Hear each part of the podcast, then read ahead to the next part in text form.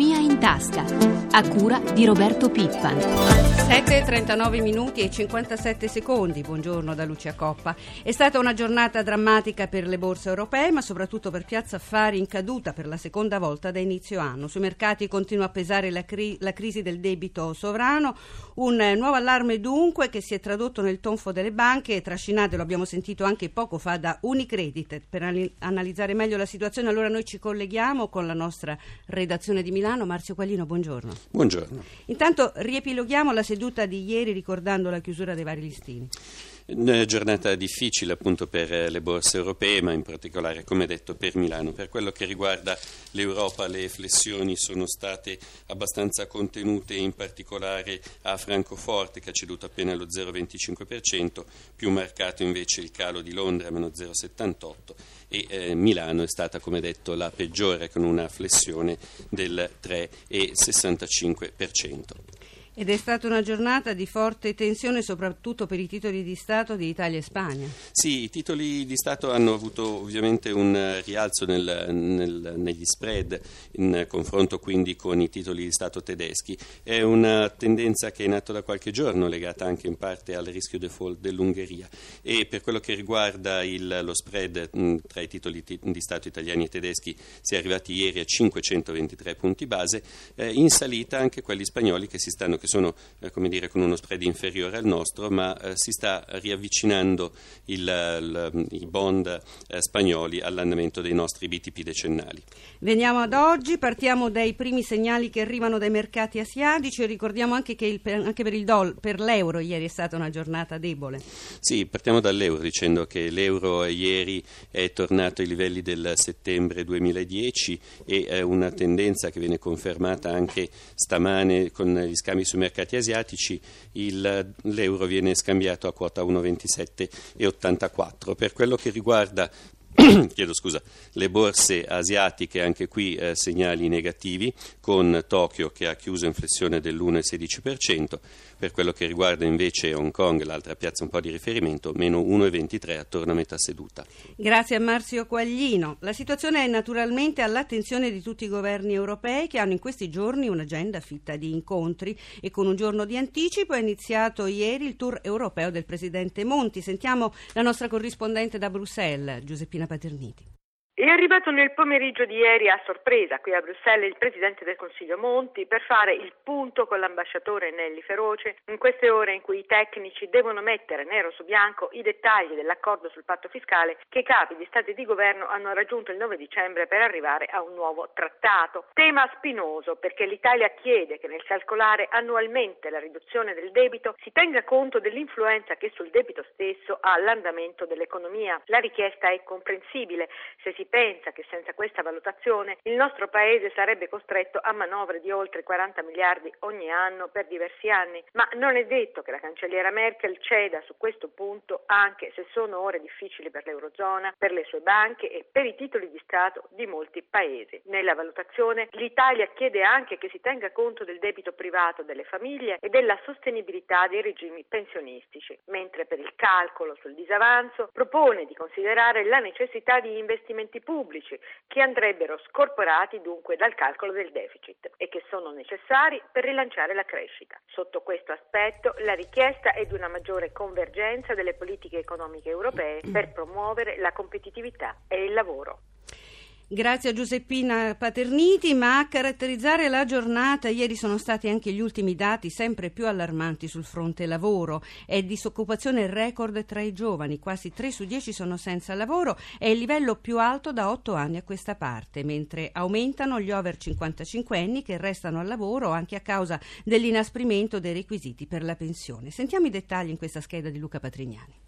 A novembre 2011, secondo gli ultimi dati resi noti dall'Istat, il tasso di disoccupazione generale in Italia è aumentato dello 0,1% rispetto al mese precedente, attestandosi così all'8,6%, il tasso più alto da maggio 2010. Come a dire che quasi un italiano su dieci fra quelli attivi e in grado di lavorare non riesce a trovare un posto. È il fronte dei giovani però quello che desta più preoccupazioni. Tra chi ha fra i 15 e i 24 anni il tasso di disoccupazione sale fino al livello record del 30,1%. 1,1%, il più alto da almeno 8 anni a questa parte. E nell'ultimo anno la situazione dei giovani non è affatto migliorata, anzi, rispetto a novembre 2010 questo tasso di disoccupazione giovanile è aumentato dell'1,8%. Secondo le valutazioni degli esperti dell'Istat c'è poi un altro paradosso. Nel terzo trimestre del 2011 sono aumentati gli over 55 che sono rimasti a lavorare, a causa anche dell'inasprimento dei criteri per andare in pensione. Un aumento che ha compensato invece la perdita di posti tra i più giovani, soprattutto quelli con contratti a tempo determinato. Come a dire che i padri restano a lavorare mentre i figli perdono il posto e pagano il prezzo più alto della crisi. Altro dato preoccupante che emerge dal rapporto dell'Istat aumenta la disoccupazione di lunga durata, cioè quella di chi, dopo aver perso il posto, non riesce a ricollocarsi, a trovare un nuovo impiego. Nel terzo trimestre dell'anno questo indicatore ha raggiunto il 52% del totale.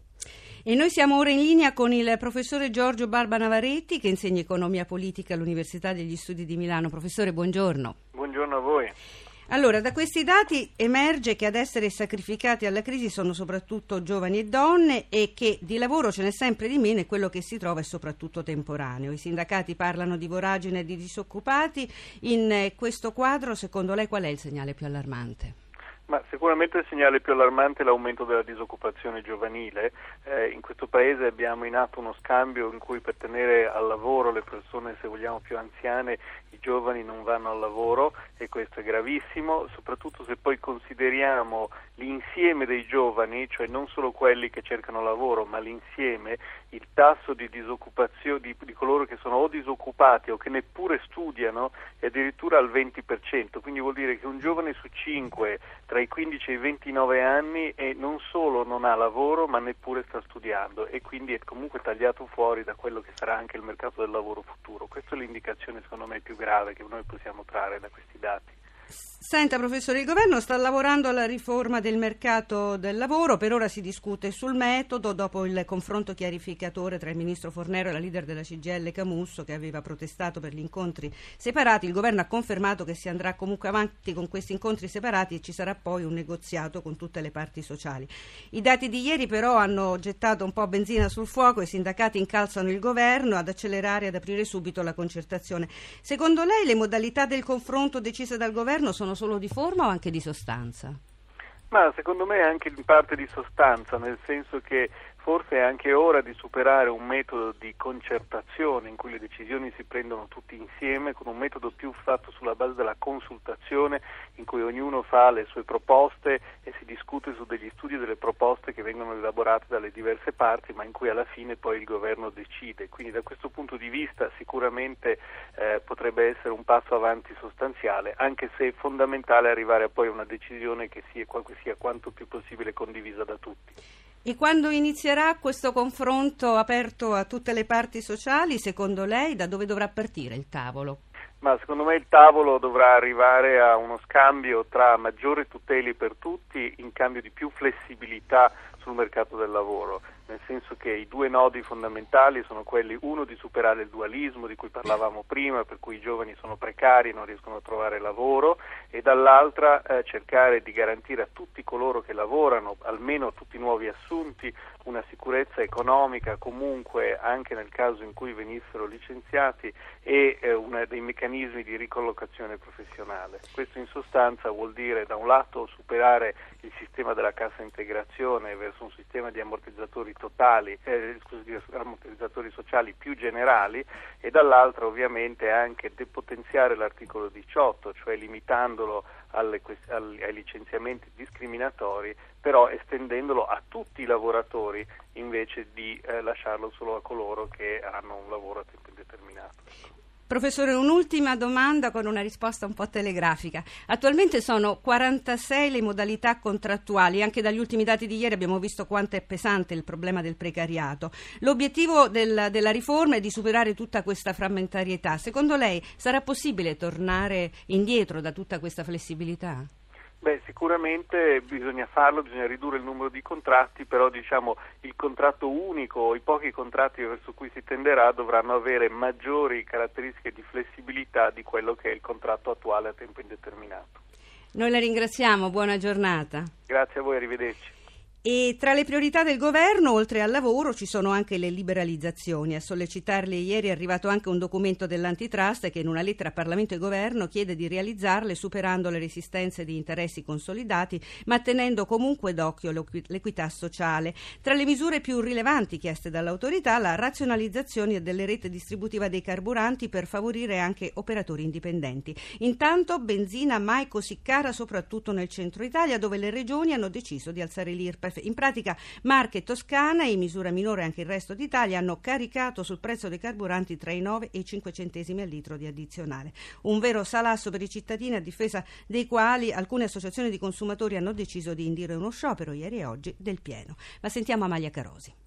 Con l'aumento delle addizionali regionali il prezzo della benzina sfonda la soglia di 1,8 euro al litro. Solo nel 2011, secondo Nomisma, i rincari hanno comportato un aggravio di circa 300 euro per ogni famiglia italiana. Le associazioni di consumatori invece hanno calcolato che in 10 anni la verde è aumentata del 75%, mentre il gasolio del 104%. Antonio Longo, presidente del Movimento Difesa del Cittadino, buongiorno. Perché in Italia la benzina è così cara? Tanto perché c'è un peso eccessivo delle tasse, in questo caso si chiamano accise. Secondo perché c'è un problema di distribuzione che in Italia è molto carente rispetto all'estero. Accise addizionali pesano per circa un euro sul prezzo finale di un litro di benzina, ma con il petrolio che continua a salire ci potrebbero essere ulteriori aumenti in vista? Diciamo che le previsioni sono quantomeno per un blocco del prezzo attuale con difficili diminuzioni. All'estero costa un po' meno, 1,50, 1,60, ma lì è soprattutto la distribuzione che fa la differenza. Per protestare contro il caro benzina avete indetto lo sciopero del pieno. Che cos'è? Come funziona? Chiediamo dai consumatori nei giorni del 5 e del 6 di astenersi dal fare benzina o comunque di andare a far sentire le proprie ragioni ai distributori, protestando, protestando anche con i parlamentari del proprio collegio, della propria regione. Insomma, se c'è una pressione di massa collettiva contro questo prelievo straordinario, eccessivo che c'è sui carburanti, forse qualcosa potremo ottenere. Noi sollecitiamo anche l'attenzione del ministro Passera perché convochi un tavolo con distributori, petrolieri e consumatori. Grazie Antonio Longo, presidente del Movimento Difesa del Cittadino. Grazie a voi. E parliamo ora del problema dell'evasione fiscale. Il blitz di Cortina non è né il primo né l'ultimo, l'attività degli 007 del fisco proseguirà, come sempre punterà soprattutto sui luoghi frequentati dai VIP. Questa è l'indicazione che arriva dall'Agenzia delle Entrate dopo il clamore e le polemiche suscitate dai controlli nella cittadina veneta. Plaude all'iniziativa del fisco il presidente dei commercialisti Claudio Sicigliotti. Sentiamolo al microfono di Elisabetta Tanini. La vicenda di Cortina insegna che è necessario intensificare i controlli nel nostro paese, sarebbe lo strumento più adatto per battere l'evasione fiscale? Sicuramente non da oggi. Abbiamo detto meglio i controlli delle presunzioni, c'è tanto da poter controllare e che lo si faccia quando assistiamo a queste cose c'è anche un eccesso di spettacolarizzazione. Molti di questi controlli possono essere fatti tranquillamente a tavolino. Gli automezzi di lusso sono registrati a pubblici registri, si possono incrociare le loro intestazioni con le dichiarazioni dei redditi dei proprietari anche a domicilio senza per forza fare operazioni il 30 dicembre a Cortina. Quello che ci preme anche dire, l'abbiamo detto con chiarezza, non solo un'attività di controllo sull'evasione ma una stretta forte anche per quanto riguarda gli sprechi e la corruzione, altrimenti si va in una sola direzione e questo paese non lo risaniamo mai. La lotta all'evasione fiscale è uno degli obiettivi su cui lavorerà il governo Monti. Lei che suggerimento darebbe? Io credo che sia un discorso giusto. I suggerimenti sono sicuramente quello della riduzione come è stata fatta dell'utilizzo del contante, l'altro suggerimento senz'altro l'incrocio di dati patrimoniali, di dati reddituali e l'ultimo suggerimento, sempre che ce ne sia bisogno, una lotta senza quartiere ai cosiddetti paradisi fiscali. Non deve essere possibile occultare disponibilità o ricchezze semplicemente beneficiando di bandiere di paesi sconosciuti. Su questo l'esempio da seguire è quello di Germania e Gran Bretagna, mi riferisco agli accordi con la Svizzera. Ma anche questo è un esempio di realismo che sicuramente dovrebbe essere perseguito anche da noi. Siamo arrivati in chiusura, ringraziamo Maria Grazia Santo per l'assistenza al programma. La pagina economica si ferma dunque qui. Prima di tutto continua con Paolo Salerno e i suoi ospiti. Da Lucia Coppa a tutti voi l'augurio di una giornata serena. Oggi è venerdì, appuntamento a lunedì prossimo.